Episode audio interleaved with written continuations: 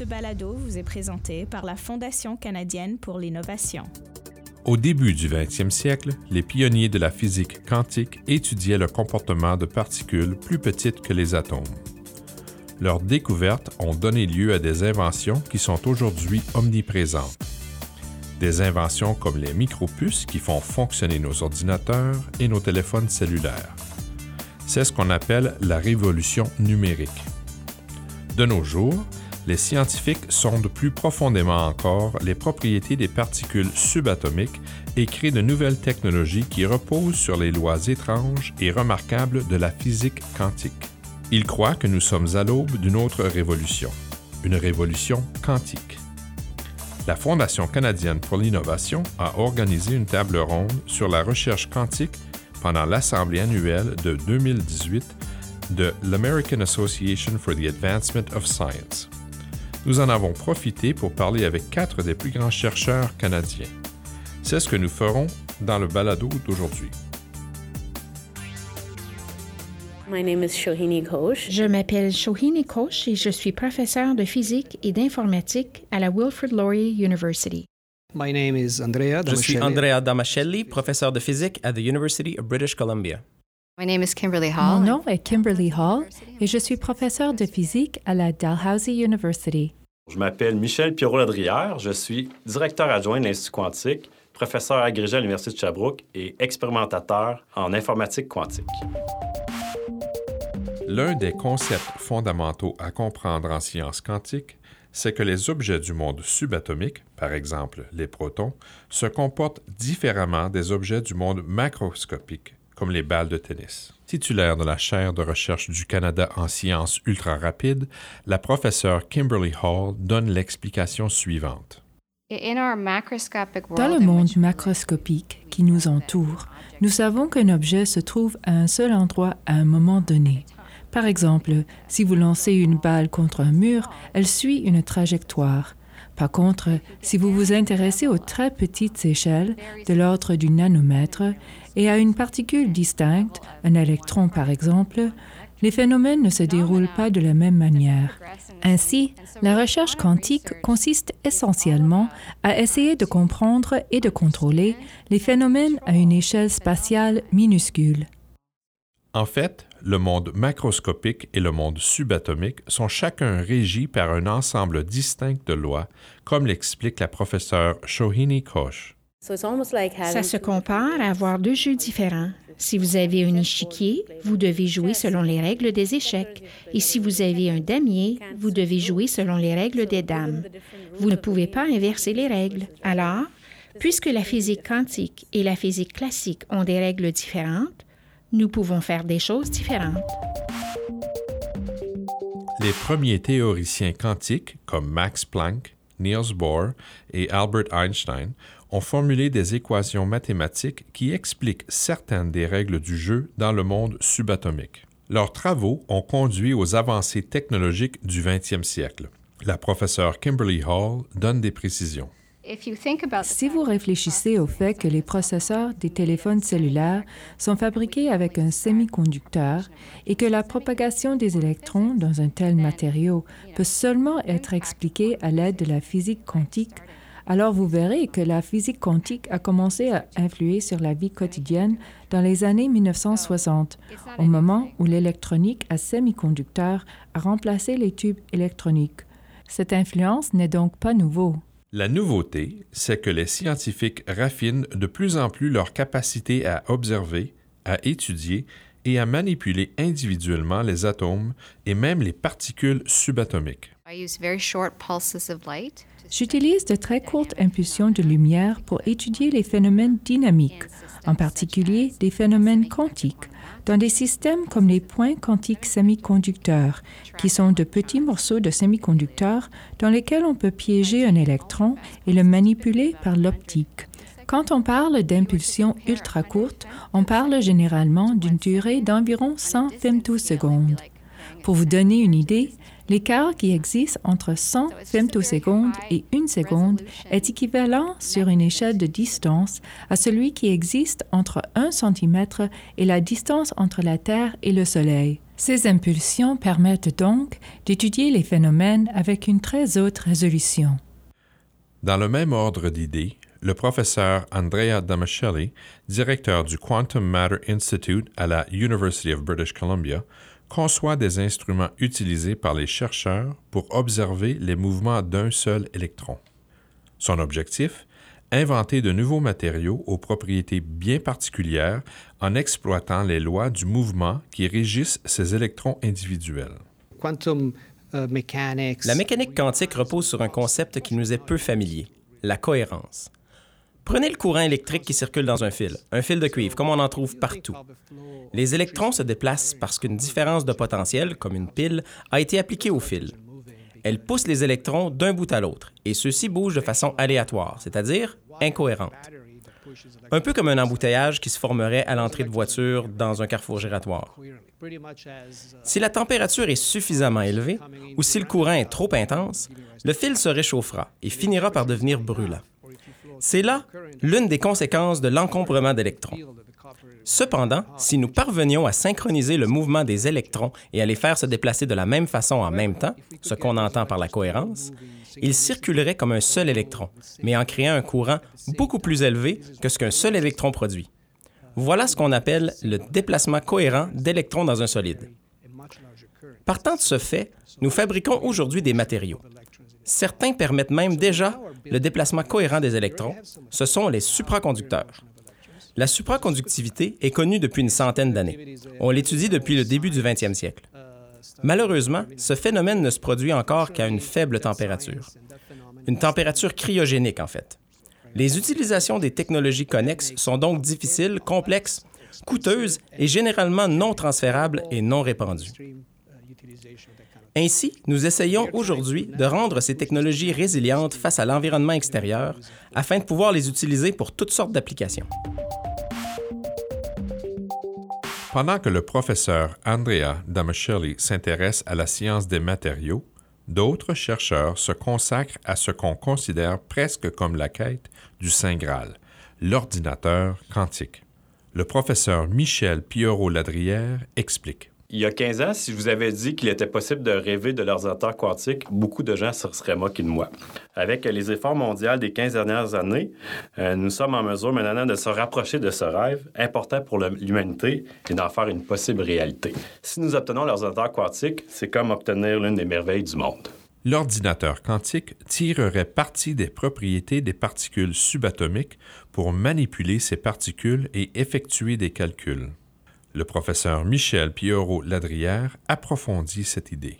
Dans mon laboratoire, on s'intéresse au spin dans les composants semi-conducteurs, qui est un des principaux prétendants de l'ordinateur quantique. Le spin, c'est une propriété fondamentale quantique. Nous pouvons voir le spin comme la particule élémentaire à l'origine du magnétisme. Et le spin réagit à un champ magnétique. Donc, la façon dont on manipule le spin dans mon laboratoire est la même que celle de l'imagerie par résonance magnétique. C'est un outil très commun, utilisé pour les diagnostics en médecine, par exemple. La façon dont nous le faisons est quand même particulière. C'est de manipuler le spin à l'aide de champs magnétiques locaux. Et on fait ça à de micro-aimants, un moyen très efficace pour manipuler les spins. J'ai inventé cette technique lorsque je te faisais mon post-doctorat et maintenant, c'est l'une des techniques les plus utilisées dans notre domaine pour contrôler le spin. De plus, parce que nous pouvons en principe connecter ensemble des spins par millions, tels les transistors dans les puces informatiques, il s'agit d'une approche très prometteuse, selon moi, pour construire l'ordinateur quantique. La professeure Shohini Koch également vice-présidente de l'Association canadienne des physiciens et physiciennes, affirme qu'un ordinateur quantique pourrait résoudre des problèmes qui s'avèrent insolubles pour les ordinateurs classiques. L'une des applications les plus près d'être viable sur le plan commercial est la distribution quantique de clés utilisées en cryptographie. Ainsi, si vous voulez envoyer un message secret, vous choisissez un message, disons bonjour, mais vous ne direz pas bonjour. Vous allez crypter votre message avec un certain type de clé secrète et seulement ceux qui connaissent cette clé pourront décrypter votre message. La cryptographie quantique est un moyen de générer ces clés. La beauté de la distribution quantique de clés c'est qu'il s'agit de la seule méthode connue qui soit complètement inviolable. Comment est-ce possible? En fait, si quelqu'un voulait voler la clé, l'intercepter ou la remplacer, il lui faudrait violer les lois de la physique quantique. Contrairement au système de cryptographie existant, cette méthode ne repose pas sur un problème mathématique complexe, très redoutable, qu'il suffirait de résoudre. D'ailleurs, c'est ce qui explique que des personnes ayant accès à la superinformatique consacrent beaucoup de temps à tenter de pirater d'autres ordinateurs. La cryptographie actuelle dépend entièrement de processus mathématiques très solides. La cryptographie quantique, elle, repose sur les lois même de la physique quantique. Par analogie, on pourrait dire que pour déchiffrer le code, il faut défier la gravité. Mais la gravité est une loi fondamentale. On ne peut y échapper, quel que soit l'effort qu'on y met ou la force de notre ordinateur. Il en va de même pour la cryptographie quantique. Un autre grand domaine d'application sera, je crois, la simulation quantique. Prenons l'exemple de la pharmaceutique, une industrie très importante pour le secteur des soins de santé. Pour cette industrie, il est souhaitable de modéliser le comportement des médicaments et l'interaction entre les différentes molécules, entre autres. Il se trouve qu'il est très difficile pour un ordinateur classique de modéliser les médicaments formés par un grand nombre de molécules.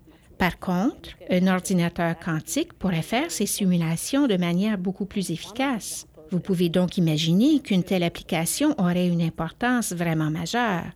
Cet exemple portait sur la pharmaceutique, mais dans bien d'autres cas, la modélisation d'un système quantique comportant un grand nombre d'atomes et de molécules pourrait être bien mieux réalisée par un ordinateur quantique que par n'importe quel ordinateur classique existant.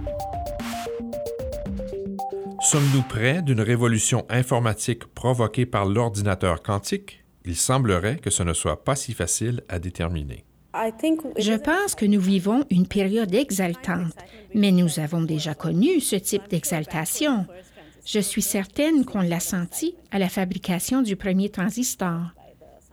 Bien sûr, ce moment a marqué le début de la création d'un énorme écosystème et de toute la technologie que nous connaissons aujourd'hui.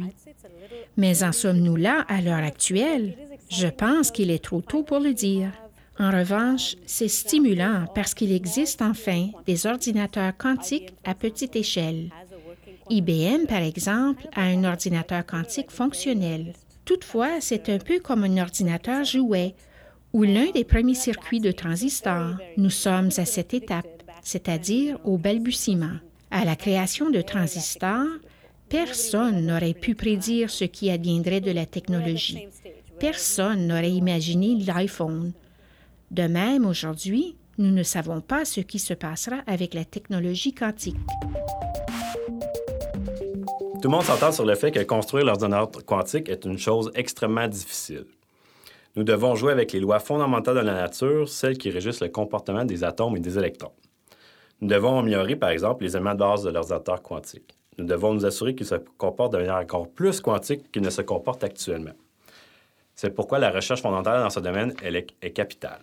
Et comme tout ordinateur, nous avons besoin de logiciels. Nous avons de bons exemples de ce que l'ordinateur quantique pourrait faire, mais en fait, on ne fait qu'effleurer la surface. Parallèlement, dans le domaine des matériaux quantiques, de nouvelles inventions importantes progressent bien, selon le professeur Andrea Damascelli. Je crois que nous sommes à la croisée des chemins, à un moment très important. Je pense que c'est le cas à l'échelle mondiale, à tout le moins dans certains des pays les plus avancés et je suis d'avis que c'est le bon moment pour que cette révolution se déroule au Canada. Mondialement, nous avons acquis une compréhension profonde des phénomènes quantiques. Nous possédons des technologies de pointe pour explorer ces phénomènes. Voici où nous en sommes. Nous avons découvert les matériaux et nous les raffinons en vue de les utiliser dans les appareils. Ainsi, aujourd'hui, nous sommes capables de fabriquer les matériaux sous vide, un atome et une couche à la fois.